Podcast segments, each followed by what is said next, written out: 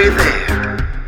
You either got less hair or more coming out everywhere. Getting more death, worrying about death. All the tires you got are spare.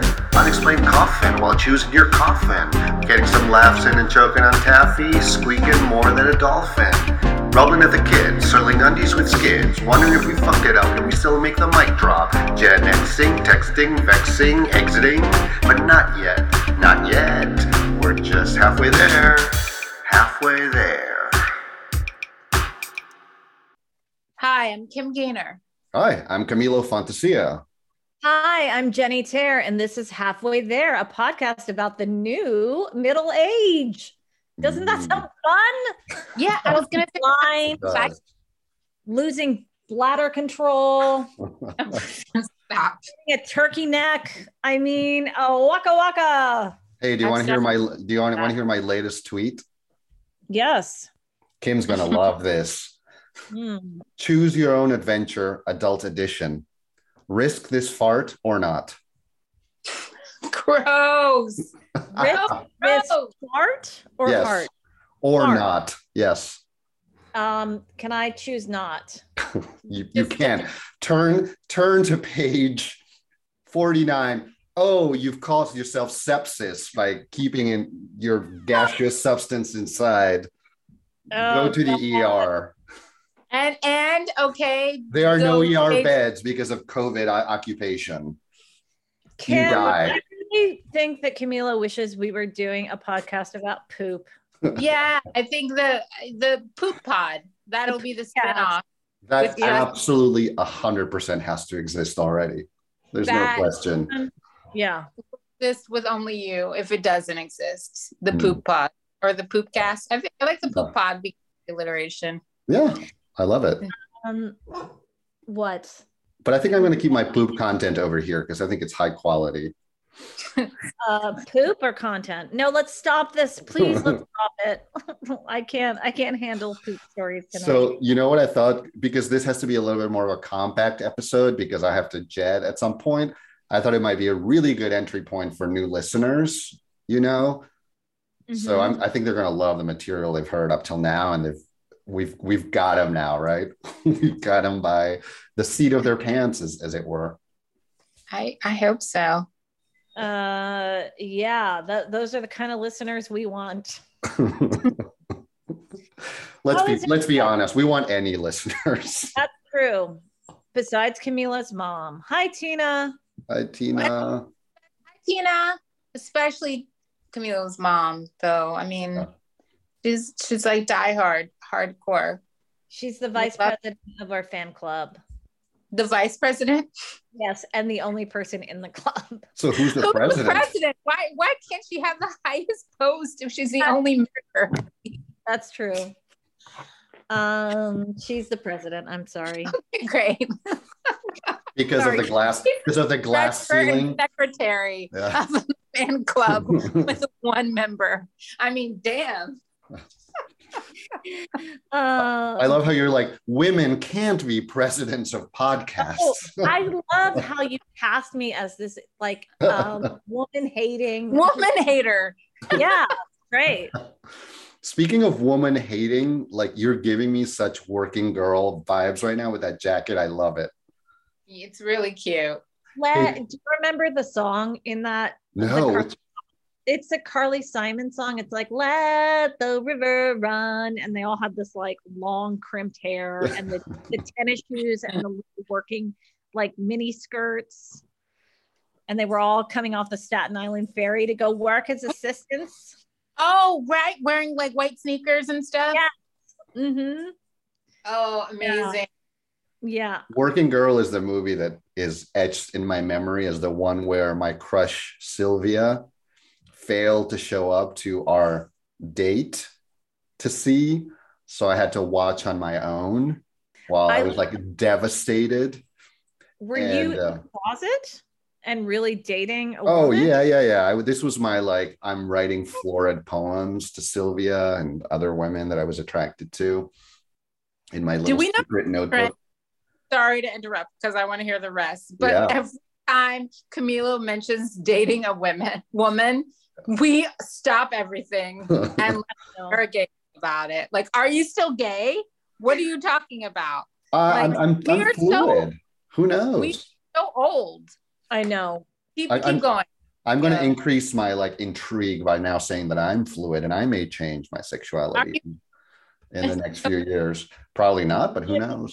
Let him know, please. Keep them guessing. Yeah. Mm-hmm. But I mean, I, Sylvia had no real interest in going out with me. And I think she just kind of vaguely said that, oh, she would see the movie, but turns out she, quote unquote, I'm doing air quotes for those listening, she missed the bus. Because of course, to get anywhere back in those days, you had to take a bus to the town with a movie theater. Oh, that's adorable. When you went to watch the movie, did you um, enjoy Mel- Melanie Griffith's outfits? Yeah, that's probably when I when I decided I was gay.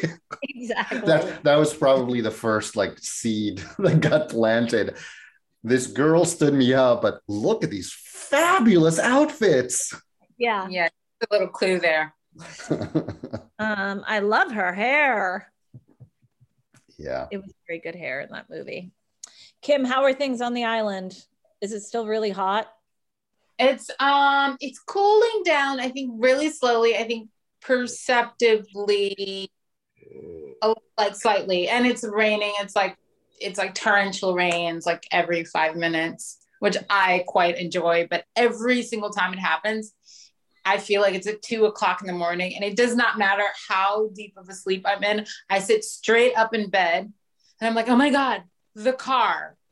And then, because if your car, I've heard all these stories, if your car, you you left your windows down here while it's raining, mm. you have full on transmission failure. You've killed the car because oh, the, the, the, the car will legitimately fill up with water enough to like kill the engine and all the electronics.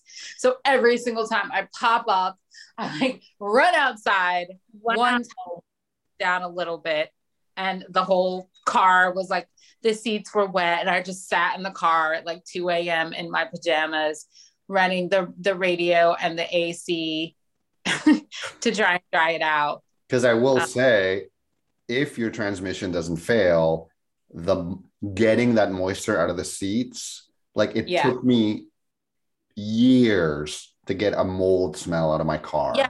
Because Thanks. I left the window open during a downpour in Florida. Uh, yeah, it's kind of thing. Yeah. Do you miss so, Florida, Camilo?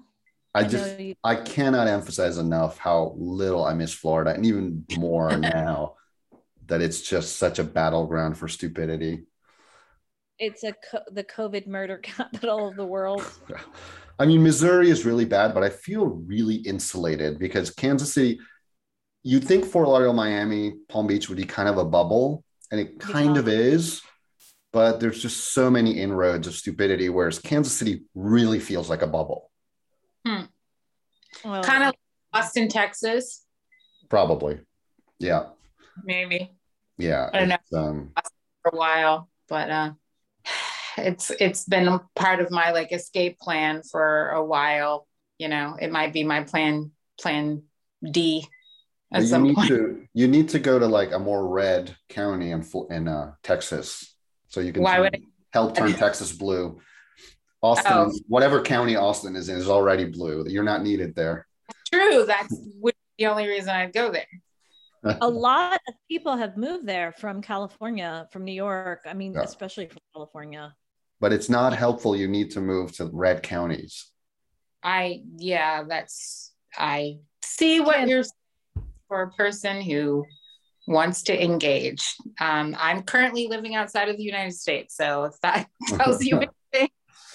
That's your mission, right? To go to red counties and turn them blue. I yeah. know that's the life's, life's purpose. I, I'm seeing I, a lot of red in your all of your fashions tonight, though. I feel like we're at the, I have some red back here in this jacket back here. It's like we're at a MAGA convention where the oh, proud, proud girls and boy.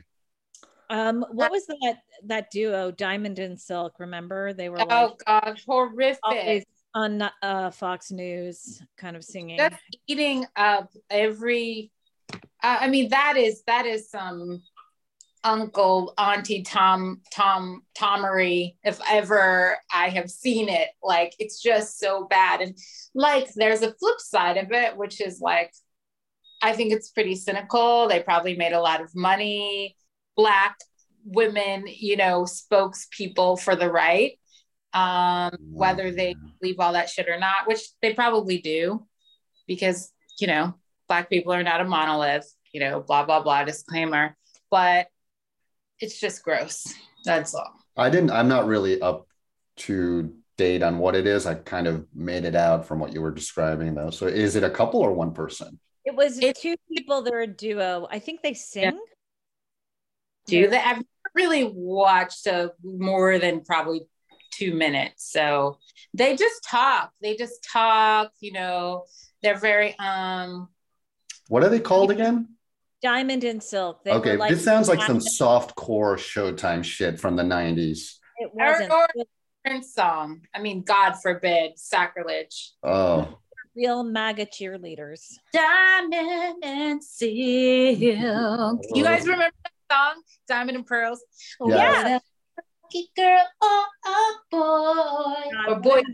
Genius he was. I oh love my that God. Album. I love Prince. That is one person I truly regret not seeing in concert.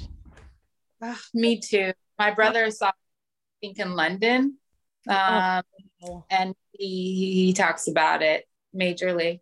Once in a lifetime performer. Um, the kids on campus are trying to get the college to divest from Israel. I think I can say this. Wow. Do we? That.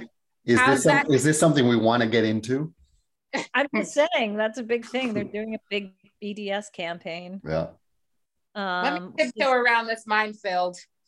Yeah. Um, I'd like to go into innocuous subjects that nobody has strong feelings about. It's, uh, it's pretty interesting. I think that, so the college has a relationship with this college in Israel, and they want the college to terminate that relationship, but I actually think that's a really bad approach, I'll be honest. Yeah. You know, maybe it's better to keep the connection and open up a conversation about, like, I think so. Yeah. I yeah, can as long as it's not a finance, I mean, okay. I can understand Again. wanting to invest from, like, SodaStream, you know, they have factories on the West Bank. Okay, that that I think is fair. The the the carbonated water yeah. thingy. Yeah. People love that thing. I know, I know. It's so They're... specific. But at the same time, it's like, okay, I, I can see what principle you might adopt to divest from Israel, but then you have to divest from China too, and that's everything. So it's, you, you know, if you're looking at human rights violations as an issue, it's true. Why that is everything we that's made that we own. Oops, sorry, not to do further cartwheels in the minefield, but it's, it is kind of curious. Like, I mean, I have my own opinions about Israel and Palestine and the, what's going on there and the predicament that people are in, particularly Palestinians, but human I'll say rights. It, the occupation, but yeah, okay. I will go on record.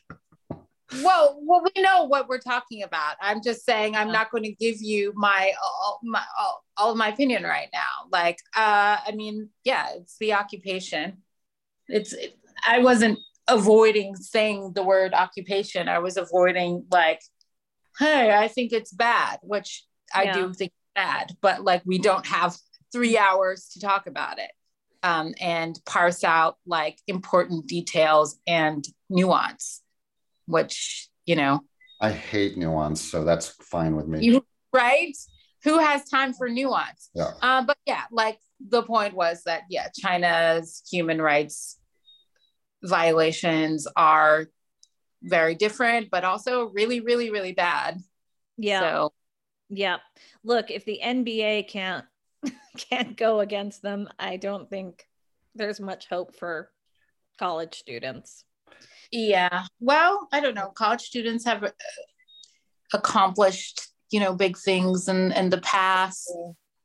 Uh, it does not seem to be where the focus is.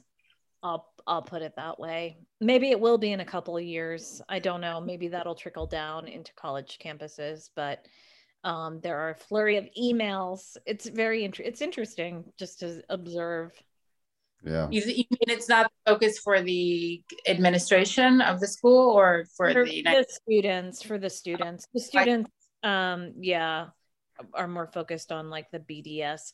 I think it's, speaking of Texas, I think it's virtually B D S, B D S M.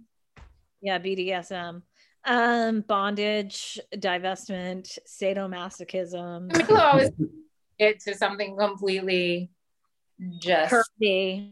Our local perv. He's like, I'm just really into language, so I make connections in my brain. It's all, you know. Uh, you mean puns? That was an all very like lofty way of saying puns. You like the lowest, make... as as is which is known as the lowest form of humor. It is indeed. But I I unapologetically love them because I'm a dad age guy, even though I'm not a dad. So you're a DILF, so. a DILF, DILF to be. It's a it's a, a delight. You're a oh. you're a spiritual you're a spiritual dil- DILF, Camilo. You're you're. Somewhere in the multiverse, there are in- infinite versions mm. of DILF, I'm sure. Don't you think? Lots of DILFdom. In Texas, speaking of Texas, I think it's illegal to like do DILF. Any- it's illegal to DILF. DILFing's a lot. You, you have to be three hundred pounds by the time you're thirty-five if you're a dad. one hundred percent. And suck oil out of the ground. And then you can qualify in Texas. What? I'm kidding. I don't know where I'm going. I'm so slap happy. I'm exhausted. What is what is illegal then? Oh, it, in Texas, it's illegal to boycott Israel. What? How could How? it possibly be legal to Seriously, make it or enforced? They passed a law. I think it went to court because it's basically unconstitutional. Well, does that mean on a personal level? Is this for corporations or like, this is very interesting. Yeah, you have to sign a loyalty pledge, effectively saying that you will not engage in boycotts of the state of Israel. I'm not joking. I'm not making as a as a, as a private citizen. Yes, that yeah. can't be. That can I, be legal. I believe it was challenged in court, but I'm not joking. I, I'm not making this up. I, I do. I, I believe one hundred percent that somebody would put it forward and it oh would yeah, pass. But it's totally unenforceable. In any way, shape, or form, even even the Supreme Court would shut that shit down because you have absolute freedom as a consumer to boycott whatever the hell you want. Jenny, I think got, it's, it's Looney Tunes. As a, as a person of an alternative, like exciting uh, sexual orientation, I am um, A K A gay. Yeah, not exciting uh, at all anymore. Like literally the most boring of all the alternative. Sexual orientation. You're fluid. You just said you're fluid. And are, are you gay? I'm are trying. You... I'm trying to be more interesting. Do you know that um, Jim's friend Julie told him, you know, you used to be the most interesting person I knew. I knew because you're gay. It's like, but now, gay is just whatever. You so you need to step up your game if you want to keep that title. Okay. And. Uh, Um, Julie is very funny. So anyway, what I was going to say is that I like invest all my boycotting energy into like not going to Chick-fil-A. You know what I mean? Like that's. Yeah.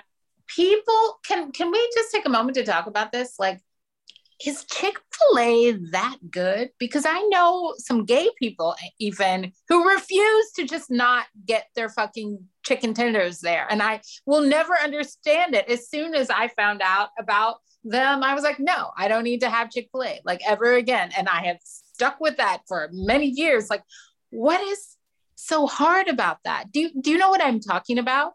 The fact that oh, I know plenty of gay people who go there so much that they will not stop frequenting Chick-fil-A. They have notoriously anti-gay uh, management and policies and support of, of all of these things with their multi-billions of dollars. Like, what is just don't, don't, there's other places to get chicken. I don't get it. You and know, another, other, go ahead. No, no, I, please. Exciting alternative sexualities first. Okay, so um, No, no, a lot now. A lot of times, these companies take these corporate positions that are like, "Oh, this person that said a horrible thing is no longer." Yeah, they were a founder, but are no longer, you know, involved with a company. It's the like that's the that's the cousin or whatever. So it's always about following the money. Like, where, what are they? What charitable? Like, that's always the dead giveaway. What charitable organizations is the corporation itself donating to? And then follow yeah. that money and see who it's going to. Oh, the American Enterprise Institute or whatever, these horrible right-wing things, the family planning, what's that one? The Family Planning Council is the worst. So if you follow the money, then you can figure out, oh yeah, you talk one thing. Oh, we want gay people. Like, look, we made a commercial with gay people in it, but follow the money. That's it's like great. I'm like the new Bill Clinton with the uh, it's the economy, stupid. It's this. It's it's the following of well, it's not as catchy, but you know, you know. I'll say this: I wish there were just generally. I, I wish there were no corporate. There was no absolutely no corporate money in politics. Period. But there shouldn't I, be. I know there shouldn't be, but I also wish that nonprofits didn't take money from corporations. I mean, they would cease to exist. Some of them probably should cease to exist. There's a weird like non. profit industrial complex, but um I wish that there was less of it. You know, another fast food chain that has weird they have weird religious politics, I think, is In-N-Out Burger. If you look at the bottom of their like fry wrappers, it says John three sixteen. I mean, they they have they have pretty weird weirdo like Christian theocratic tendencies, although mm-hmm. apparently they treat their workers quite well. And they they paid far more than any any other chain for many, many years. It's California. They're California based, so you gotta. But yeah, people revere In-N-Out, and people you will you will take In-N-Out burgers out of the claws of the most liberal person. Like, it has to be their dead, like, rigor mortis claws will still be holding on to that In-N-Out burger, from what I understand. I have no problem with them being Christian. For me, Christian things are good. I have problems with them being bigoted or trying to take away my rights. And I don't think that those things need to be synonymous. Right. Oh yeah. Um, you know, I, I don't know. I haven't read, I, I haven't read the wrapper. Have you guys ever had the experience? This reminds me of a product, Doctor Bronner's soap, and read all the fucking crazy shit. You know, Jenna, I've seen it. I've seen this soap, but no, I don't know anything about Are you it. Kidding? Doctor Bronner's soap. So it comes in many varieties. I think probably the most popular is peppermint. And I don't know if you've ever, it, it's Castile soap. Yes. If you've ever seen the um, label, that's just a bunch of weird stuff on it. And it's not, we're not sure what Doctor Bronner believed in, but like, it's just like all one, all one. Like, he talks about climate change and then love and like, love your farmer. So political seeds of hope. Fungi is family. Like, this guy. That's wow. cool. You've said everything you've said so far is cool. Yeah, it yeah. sounds like somebody on an extended L S D trip. Yeah. Yes, that's what it sounds like. And that's probably what it was. I think he's dead now. I'll but, say uh, a member yeah. of my household is very loyal to that soap, and I believe it's because it makes his balls tingle and he likes it. The peppermint? Yes. Yeah, it does. It tingles, it tingles uh, their ball, non-balls. You, you should be the one making his balls tingle. I can't believe they're outsourcing it to soap. I'm happy. I'm to shocked. To Doctor Boner. Okay, um, it's it's time to hear what the kids are up to. All right, uh, that's me. What are the cool kids up to? What music do they like? Where do they go at night? Are they watching sexy Netflix shows or anime or both? Cool, cool kids, like really cool kids. We want to know what you're up to. Oh, as if. Often, I'm sort of scrounging around twelve minutes before we record this to try and figure out what again, this is going to be our banner episode where we show everybody what we can do, oh, but a little more compact than usual. I that, okay, sorry, that I'm prepared. Okay, let's get to it. uh, I did stumble upon this subject, and I thought it was interesting. It immediately caught my attention, and it ties in with a lot of things that we've been talking about with the kids. So this is about the kids, Gen Z specifically, but before them, the millennials, and their lack of they could give an F about driving a car. They just don't care. Mm. When we were kids, right? Although I feel like we're all probably like weird cases, except for maybe you, Camila. When did you guys get your, your driver's license? I was seventeen. Okay. So that's pretty normal. Yeah. Even like you kind of like, from my upbringing and, and, and my experience, it was like the second you turn sixteen, you try to get your license as close to your birthday as possible, right? Because that's when you're eligible to, to drive. Yeah. Most kids. So and neither of you got your, your like, uh, what's the fifteen year old one called? The, um, where you can be with an adult? Permit. Permit. Yeah, you have to get yeah. your permit. Everybody has to get a permit in the U S before they get their driver's license, okay. no matter what age you are. I mean, as you know, I was in Spain, so it was a completely different scenario. As soon as I turned sixteen, I wanted my motorcycle, which is what you're allowed to drive because there's no car driving until you're eighteen. Oh, interesting. So, yeah, that's very different. So you could get a Vespa when you're fourteen to tool around, which I did not have. But then mm-hmm. if you want it, especially since I grew up in a small village, if you wanted to have any kind of social life and go to like the parties in other villages, you had to have a motorcycle. Required, or you would have no social life. Like your mom or dad driving you around when you were sixteen would be the most humiliating thing at the time. So I had well, my like kind of uh, I, that, Camilo, yeah. since we're keeping this okay. tight and sweet. Yes. Uh, much like my teenage. Oh my God. And I almost said it out loud, and then I thought about and Tina, and then I had to stop. So, um, but at that tender age, I don't know, um, in the United States, this was a milestone. If you're sixteen, when you're fifteen, you get your driver's uh, permit. You're sixteen, you get your license. I didn't. I got my permit when I was fifteen. I wasn't really good with the driving. And I did, uh, if my parents are listening, I know they are, even though they don't, um, they don't admit it. I took the car before I even had my license.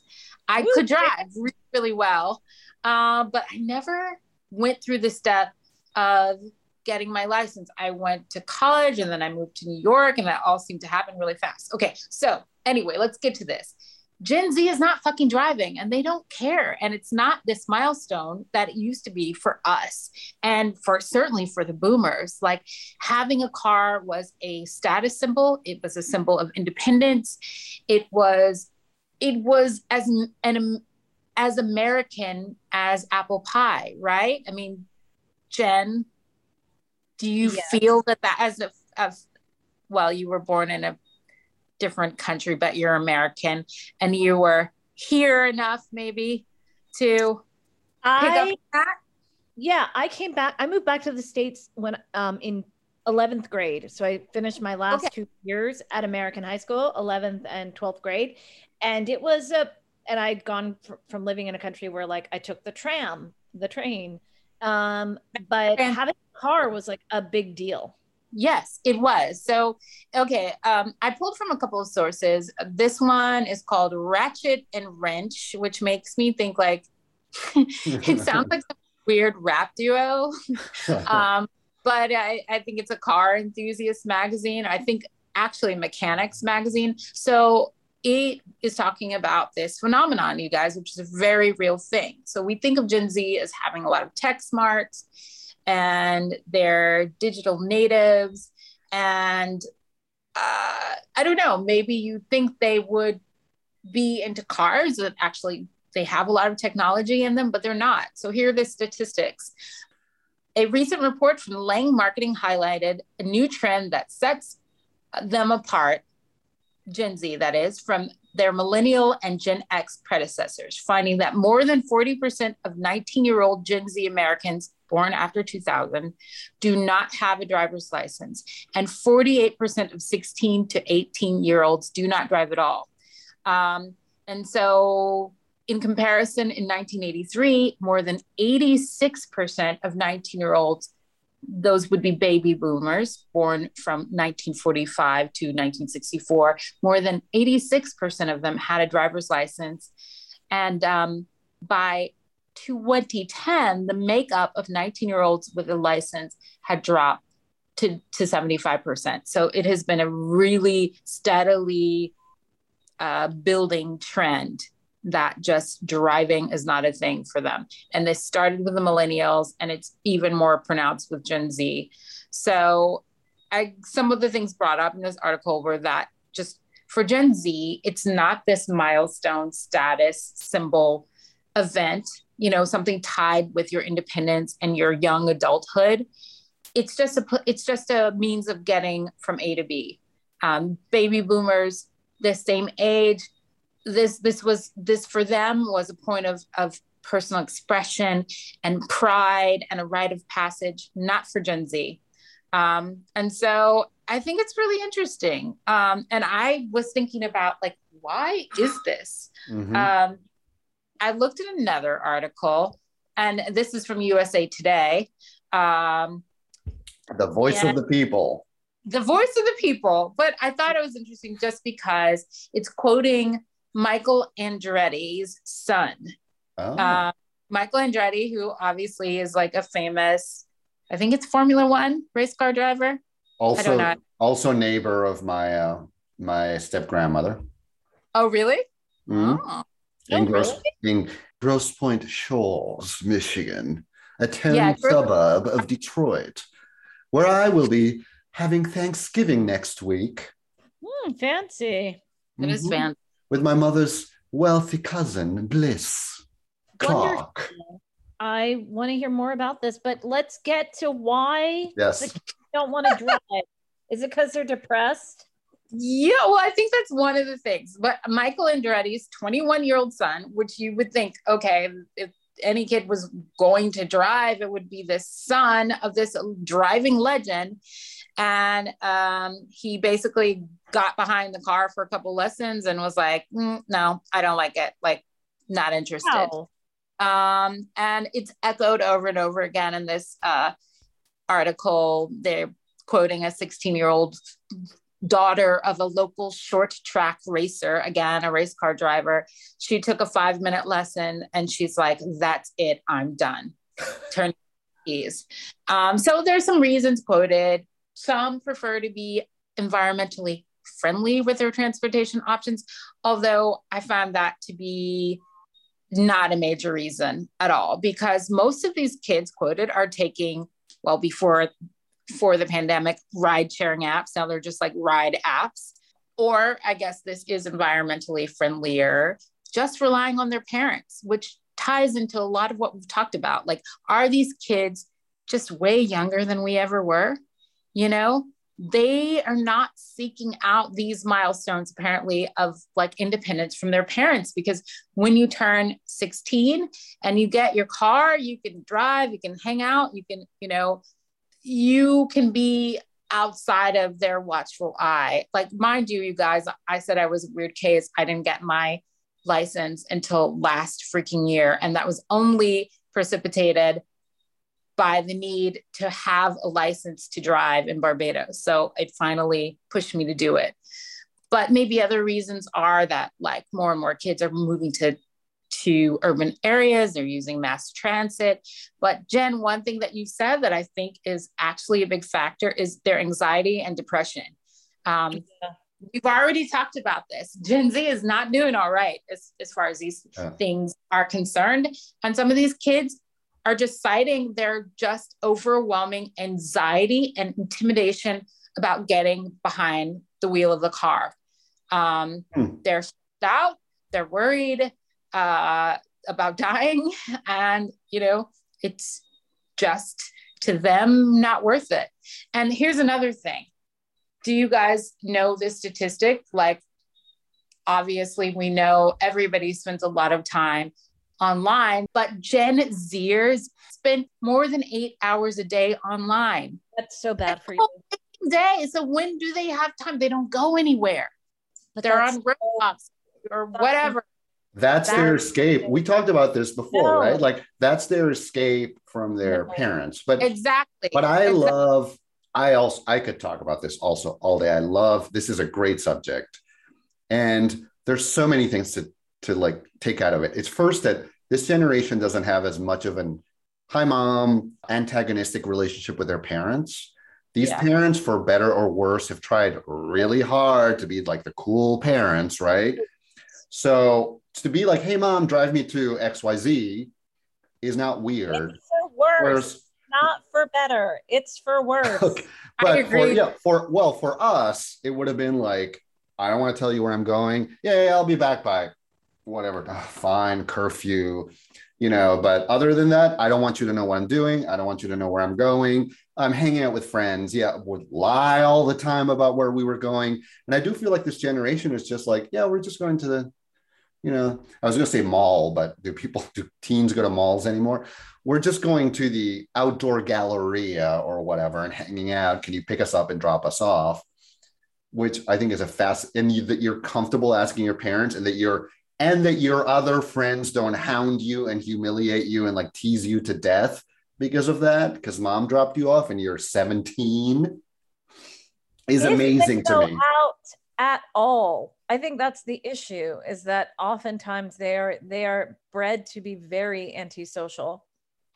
I think it's the phone. It's the fucking phone. And eight plus hours of a day online. That's eight hours. Like that's a work, that's all day. Like I can't emphasize enough how like alarming I think that is. I do too. It's just not good for your brain. It's just not good for your fucking brain. It's, it's great really- for your brain once you're like completely melded with the electronic device in the next couple oh my of God. The Matrix, the, the metaverse, yeah. You're all for it. No. Power the machine, but but yeah, I mean that's that's it. I thought this was interesting, you guys, because even though my like kid experience was kind of different, I definitely had that pressure and felt that pressure and felt that American sort of iconic sort of milestone of yeah. of getting your license. And even though I wasn't, um, you know, driving. Uh, legally, um, other kids were, and getting rides from your parents was not cool. Like, so I would be picked up from other, with other kids. And um, so it was still cool, but yeah, these kids don't, they just, it's not a thing for them. Um, I think the anxiety thing probably is a huge part of it. I'd be uh, curious how this breaks down, like everything else in this country, on class and I guess to a certain extent racial lines too, like for rural people in oh they're in that truck when they're still suckling at the teat. Well, oh this, this reminds me, that's a really good point um about another factor, the average new car price, you guys guess. Wild. So twenty-three thousand. That's my guess. Nope. forty-five thousand dollars. That is insane. Average new car price in the United States. And just so you know, I thought about this, like kids get used cars. Used car price is average over twenty-five thousand dollars. That's it's from crazy. Right, yeah. So, so it's not just one thing. It's a lot of things. Some of it might play into that narrative of the Gen Z being just like less independent and a little more reliant and, and suckling at the teat of their, their mamas. But some of it is just how, you know, what the cards they've been dealt. I went online and looked for, I was like, oh, I'd like to look at a new used car, you know, see if I, and the prices are insane. Yeah. It's like ten thousand dollars for a car with one hundred thirty-eight thousand miles. That's, that's nuts. So yeah, I mean, according to these average prices, like you don't even want to get in that car. That sounds scary. Um, yeah, so I thought it was it was something interesting, something to think about. Like since I've gotten my license for real, and I'm like driving around this other country, like it's been really a freeing feeling, and it feels really great. And like maybe perhaps I shouldn't have been driving at, at the age where I could have gotten my license and was driving illegally, um, because I'm super, super cautious, maybe, maybe overly cautious, but like there is a sense of freedom and um, a sense of like accomplishment, but I don't know. There you is. Can have kids. Yeah. Yeah, kids, get on, get get behind the wheel. Go kids. I mean, yeah. Vroom, vroom. If, if you got a public print. The auto industry also. I mean, we didn't even think about or talk about the like economic um, ramifications of n- none of these new generations buying cars. What's going to happen? I I have so much more to say. We have to move on. But God, I was at a car dealership this in the past few days. I was behind a student driver earlier today. It was like, wow. It's so weird. It's all like connected. Oh, I just want to be pretty. Give me your potions, give me your serums, even your unwins. But that perfect workout, baby, oh no, I can't. I just want to be pretty. But I do want to tell you about what's going on in the world of health and beauty. And this is like a, this is this is going to be an amuse-bouche. Um, because I because I knew I had I, I couldn't stay here. Uh, we couldn't have the our full length overblown typical runtime. Sure. So I found a little you know a little appetizer of a subject that I, I found interesting. As I mentioned earlier, I love language. I love new words. I love portmanteaus, my benefers, you know, all of those things. Puns. So right there we have our. Um, Indulgent consumption, food and wine. Gluttonous food and wine. Yes. Fatty, fatty food and wine. So this piece was by Regan Stevens. Thank you very much. But there were six or seven things that they recommended, but I really focused on this reducitarianism because, as I mentioned, I love new words. And I'm like, what is this? So reducitarianism, much like some drinkers are opting to cut down on cocktails or just cut down on the A B V, alcohol by volume, when they're drinking. I don't know if any of us are, but some people I'm are. Definitely not a reducitarian. Yeah. Yeah. Reducitarianisms, no, no, this is like much like, but reducitarianisms refers to those who are who aren't ready to go full vegan, but want to significantly reduce their consumption of meat and other animal products. When they do eat animal products, though, reducitarians make sure they're high quality. And then some brands that are peddled at Whole Foods are named here. So made with both a mix of grass-fed beef and vegetables, blah, blah, blah. So they, you know, they're trying to get you buy things like all of these listicle articles are. Thank you, mm-hmm. Food and Wine Magazine. Thank you, Regan Stevens, for pointing me towards these products. I am kind of intrigued, but I'm not going to peddle them unless you promote our podcast or, uh, you know, advertise. We'll so, strongly consider sponsorships that exactly pay the amount of money. So last last week, I know that we talked about animals talking, and sort of Jen was having a real pause about thinking of the about the intelligence of animals and sort of thinking about not eating them um, in the near or ever future. And so this is kind of an option for you to join this movement and to wean yourself off. And to help you out, believe it or not, there's something called the Reducitarian Foundation at reduce, you can figure out the spelling, reducetarian dot org, where you can join other people who want to wean themselves off of meat, but aren't ready to go cold turkey, as it were. Oh, I was waiting all day to make that pun. So, um, yeah, reducitarianism, it's pretty interesting because there's a similar movement happening with alcohol right now, which is the, you know, reduction of consumption, slowly moving to uh, spirits that like taste like alcohol, but have no alcohol in them, et cetera, et cetera. So I'd love to open this up to you and um, see if you are going to become a reducitarian. I'm already, I do have to say, I'm, I already feel like I'm slightly on this bandwagon because I've discovered a small but decent number of options that I really enjoy even more than meat.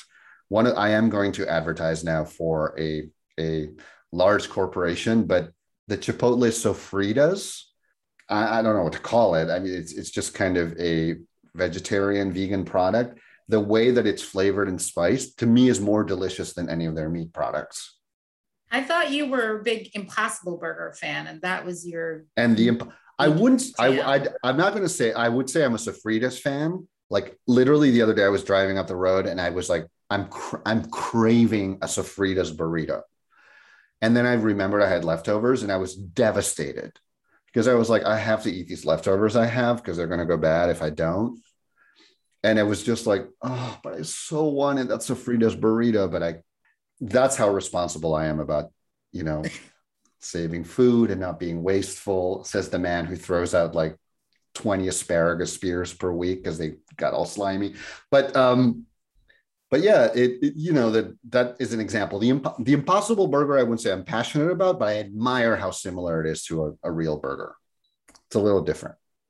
Um, I think vegetarian, I mean, I have two reactions of to it. It's like, okay, well, we're just half-assing it. We're half-assing everything. Um, uh, that's the first reaction, but really the stronger reaction is, yeah, of course. Like, who says you have to be so extreme, and if something's bad for you, you have you must cut it out at all costs, or you're a failure and you're, you know, gonna die, whether it be fattening food or alcohol. Um, you know, I think that people find a lot more uh, sense of autonomy and like choice and making a making a decision somewhere in between to reduce. There's just not as much pressure. Um, and yeah, I think there's something to be said for going towards moderation and not being on either extreme. Yeah. I agree. I think it's more realistic.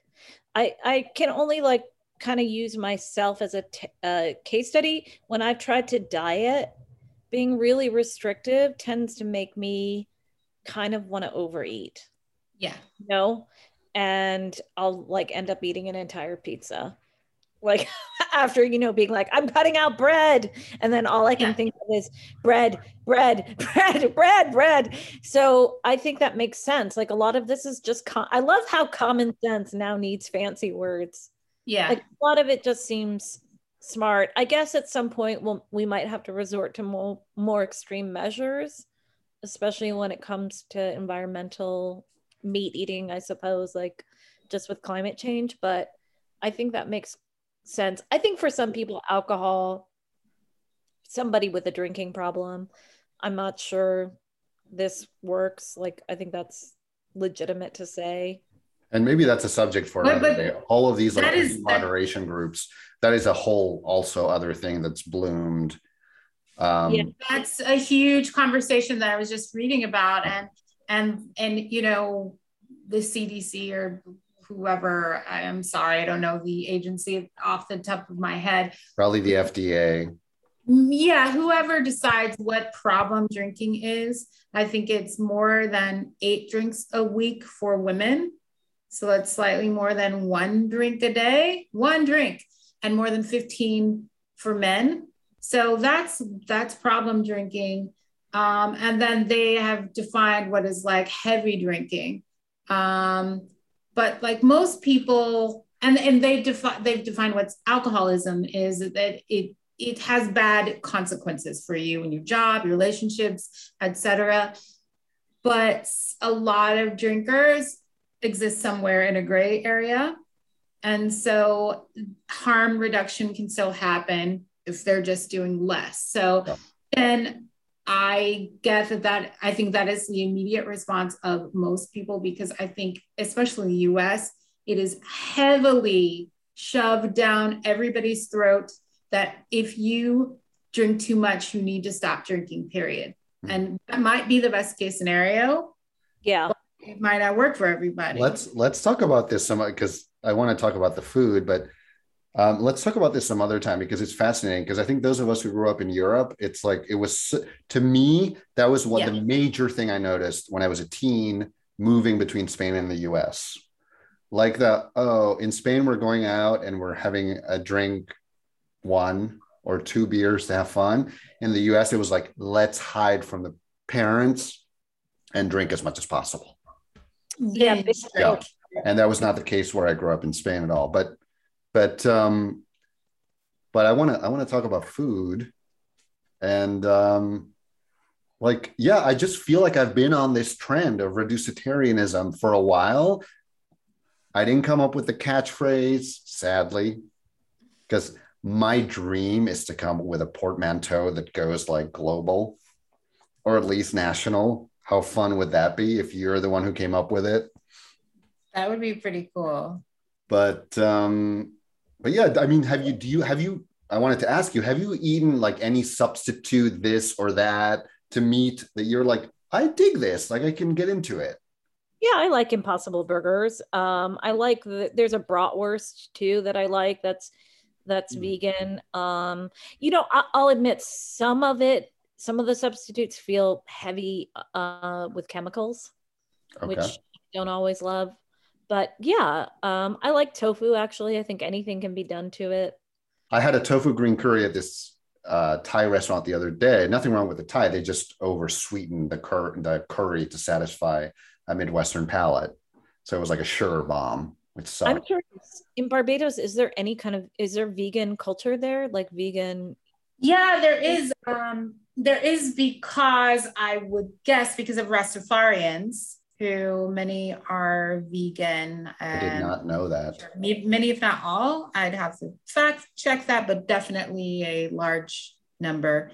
Um, I recently, actually, when you guys were talking about the meat, my downstairs neighbor who has messaged me during our recording, he always has like sweets and stuff, and he like, he cooks stuff and I always get to taste it. So anyway, we need to wrap this up. But um, he had some vegan uh, cupcakes made by a local family, and I think they might be Rasta. These were definitely the best vegan cupcakes I've ever mm. had. I don't know about yeah. you guys, but like uh, most of the time where I, when I've had vegan baked goods, it's just, you can taste this like after, it tastes good at first, but then there's an after thing.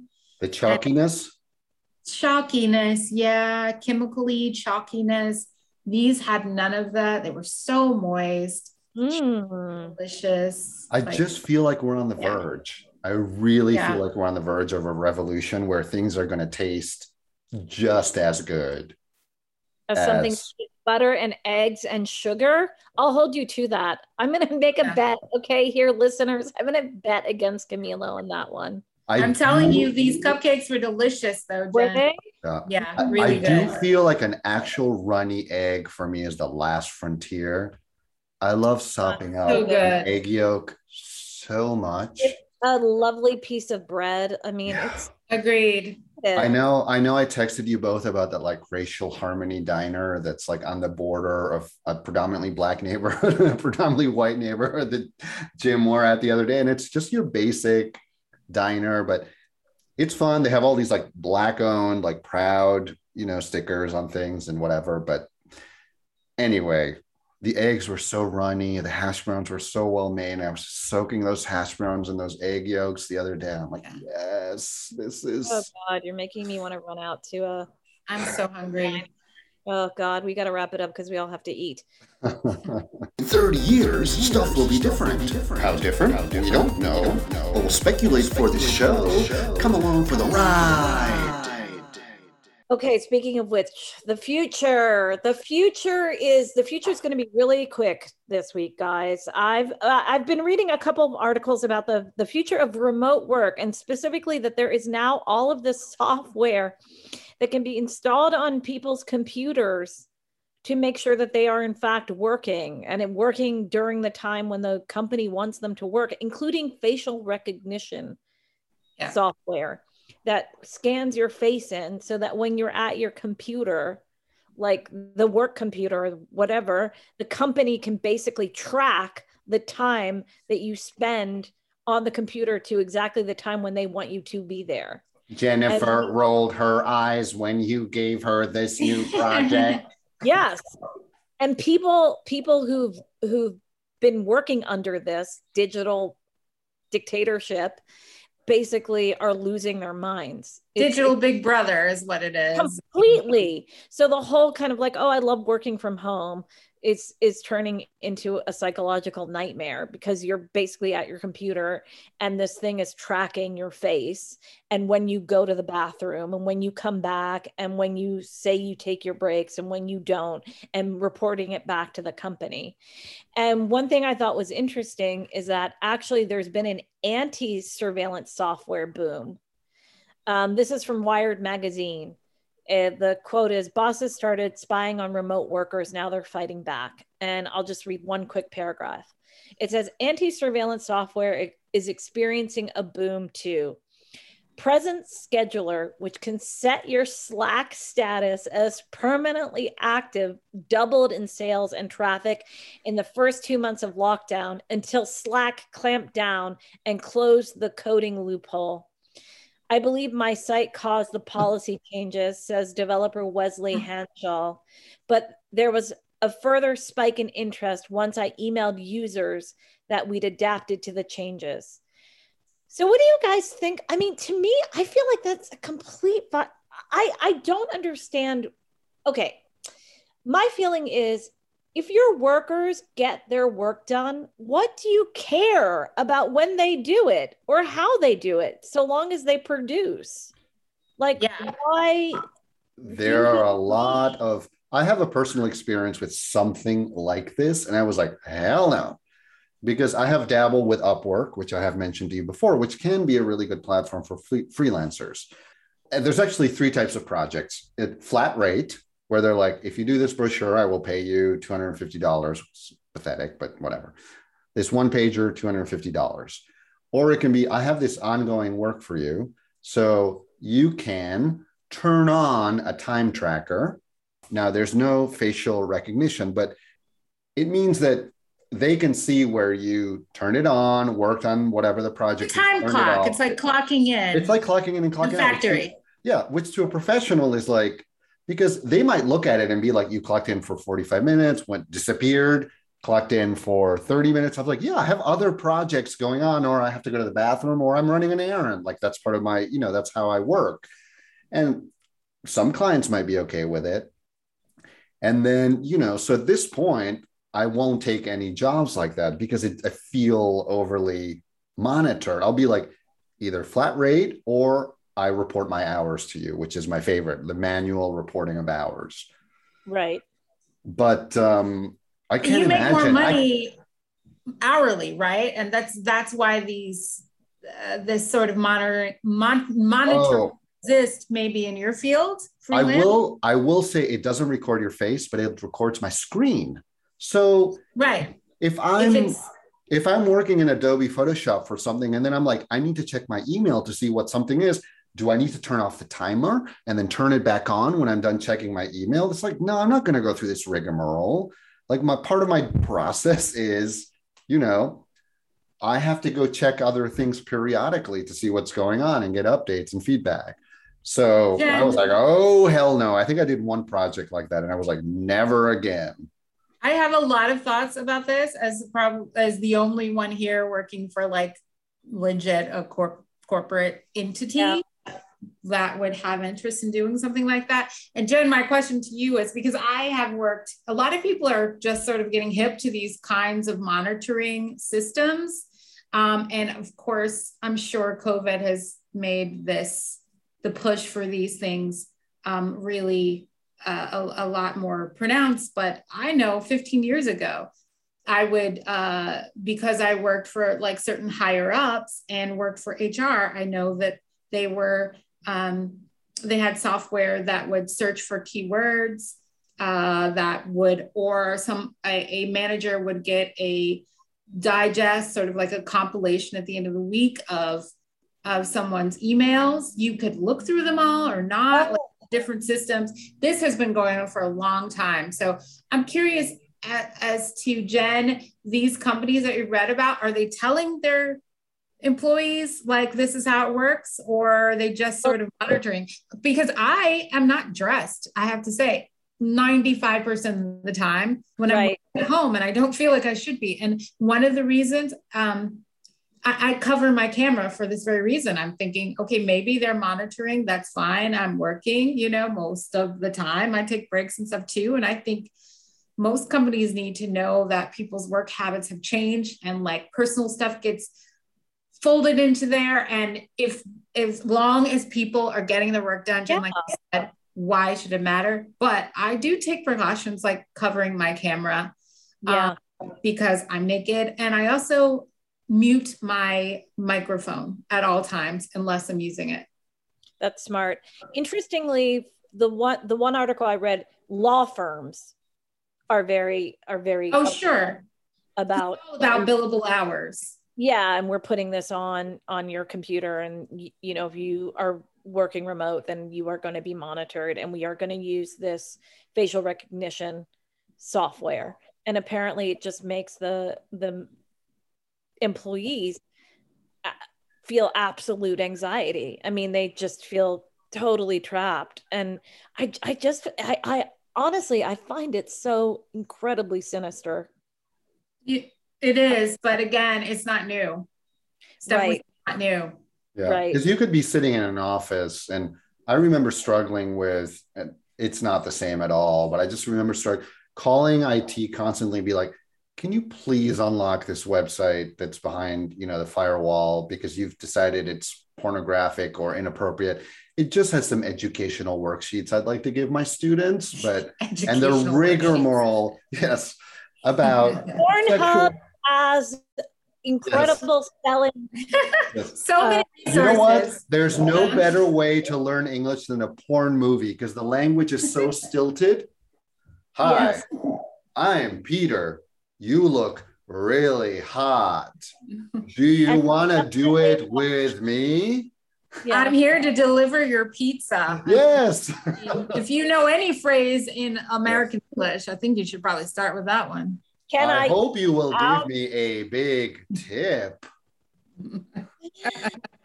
um, yeah, it's very interesting. I don't know why it. I, maybe it's the idea of you being in your home and that and that, still it's spying on you yeah. in your actual yeah. private space. Yeah. And it seems like that's eventually we're going to have to have some kind of protective. There has to be new labor laws devised for these the, times. For, yeah. Yeah. And and, and and and I also am thinking, I just wanted to say, like, I'm not always tied to my laptop. I half of my time is spent like on the phone, you know, sourcing like weird things or booking things or, you know, finding out about different things. Um, and yeah, I can be on the phone and have that conversation anywhere. Yeah. So yeah. if, even if my camera was uncovered, um, you know, I might be away from the laptop because I'm on a work phone call. Like, it's stuff like that. I'm wondering how they navigate. Also, who looks, I mean, I'd be very curious who looks at this shit. Oh, like, it's, it's, it's what, um, one of my favorite podcasts that, that, um, Kim really likes as well. Scam Goddess. Scam Goddess. Shout out with Lacey Mosley. Oh my God, yeah. I love her so much. Mosley. She should be on her. Yeah. Oh man, she should. Dream. It'd be amazing. She calls yes. people who work in these jobs the haters. They're like they're people who who hate other H people's happiness. Yeah, H R. Yeah. yeah, haters. People who hate other people's happiness, so they enjoy like working for the I R S and auditing. You know, they and this sounds like the perfect job for what she calls the haters, like people who want to sift through your and catch you, right? Yeah, yeah. They're like, aha, Kim like browsed the New York Times for three point five minutes when she was supposed to be whatever, updating a spreadsheet. Yeah, the haters. It's truly all monitoring in in like as a paid position. It's it's it's you know, total school marm shit. It's probably those same kids too that were so willing to snitch on yeah. did. They grow up to be these people sitting in rooms somewhere, like yeah. reading your emails and monitoring your bathroom use. Yeah, I think there's a romance. I mean, you can, you can just imagine. I mean, Jesus. Anyway, that's the future. It's once again uh, bleak as hell. Yeah. And it's going to be a chip, right? They're going to be like, you moved away from your computer like three feet. Like, what were you doing when you were three feet away from your computer during your work time? That's you know? Horrifying. Also, yeah. too, it's not just remote work. They do this at Amazon. It's called time off task. It sounds fucking horrifying. Like people who work in the warehouse. The and tot, the T O T, the tot. Time off task, yeah. And I have to say, oh, go ahead, Jen. Oh, just Amazon. Like, is anybody surprised? No, no. Did you hear Jeff Bezos apparently was at some conference about space and he made a statement that Earth, he fully expect, expects Earth to become like a husk and that most of, of life will take place. Oh. Of, and Earth will be a vacation destination. I mean, it's just like, dude, are you fucking nuts? Him and Elon, and Elon responding to Bernie Sanders. It's, there, so it's just vile. So gross. So gross. So vile. Like, talking about people you wish you were not living. I mean, if I had to choose, I'm I'm not God, but I know I'd keep Bernie Sanders around. Like, so fuck you, you know? And then being like, space is the future. It's like, not for the rest of us, bitch. Like, we're yeah, stuck down like, here. They're so out of touch. Yeah. There are like millions of people living in abject poverty without running water. Like, are you fucking kidding me? This was so vile. The yeah. one thing I thought was, he'll end up a nasty eccentric like Howard Hughes, you know, shitting in plastic bags, that nothing in the bottles. Yep. Yes, is going to fill that God-sized hole, because what a just a vile thing to say. I mean, say what you will about Bernie Sanders, like I think the man gives a shit about people. Yeah. Yeah. Speaking um, of shit, yes. yes. I know that Kim doesn't like to talk about shit, but she brought it up. You brought it up. So yeah, don't point your fingers at me next time. You bring it up in the most like literal way every single time. I find it fascinating as an aging, as a subject of aging, and how it, um, and we have not talked about straight bros pooping their pants on this podcast, have we? Uh, no, but let's. Yeah, we did that. Episode twelve. Okay. Episode twelve. I love it. You've listened to it over and over because you love the yeah. topic so much. Yeah.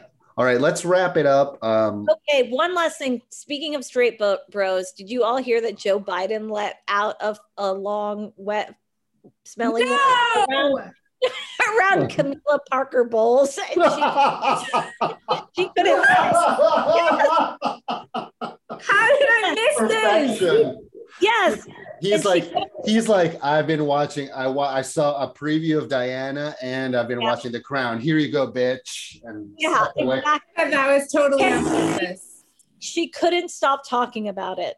It was hey, all she talked about. She talked all- about it? She's got yeah. a raunchy ass sense of humor. Are you kidding? Dude, does no one remember the recordings between her and Charles in like the eighties while he was married to Diana, God rest her soul, where he talked about being her tampon and she talked about being- Yes, but that was not yeah. supposed to be heard.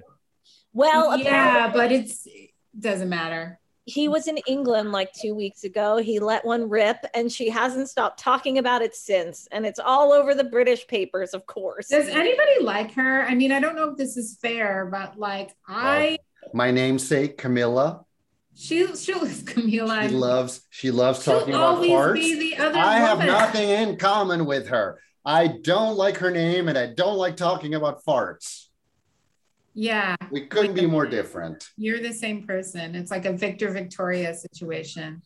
I, I think that maybe she really was his soulmate. I mean, for yeah, me. I agree. But you know what? Yeah. He.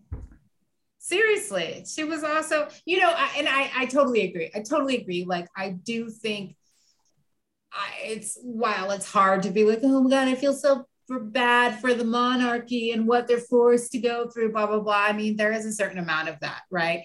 Duty, yeah. having to marry someone, to, to produce an heir and a spare. And I totally yeah. could see what would suck about that. But man, did they both do Diana so fucking dirty. She believed she was in love by all accounts, you know, and did not understand what she was signing up for. So that's what I have a problem with.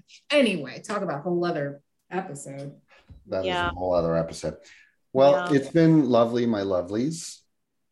Yeah. I'm gonna I'm gonna leave and hop on to my other meeting, which I'm horribly late for, but it's a group thing, so I'll just slink in.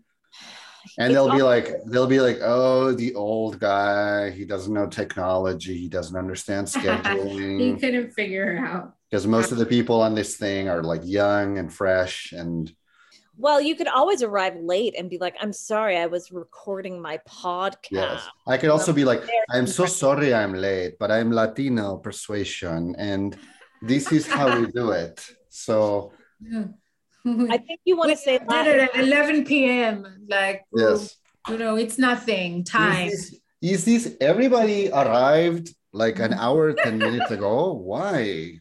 I was having my tapas. I was enjoying my vino. My iterator adjos. All right, till next time, keep it perky. We kind of kept it perky. Uh, halfway there, the podcast at gmail dot com. Yes. Uh, for our Patreon on all of the platforms that we're on, which is every podcast platform. Just look in our show notes. You can find a link there. Yeah. Click, subscribe, and give us five-star only reviews and write mm. something nice to us. Kim, that yeah. is so good and efficient. I loved it. Um, yeah. yeah, and tell us if you are a uh, reducitarian. I want to hear from you if you and are. A, your company is spying on you and what you're doing. Seriously, but they yeah. won't be able to talk about Fight it. Fight back. We'll have yeah. to put a, we'll have to put one of those like Dateline voice boxes on them if they're talking about that. They'll be like, "Or my company yeah. I'm inspired on."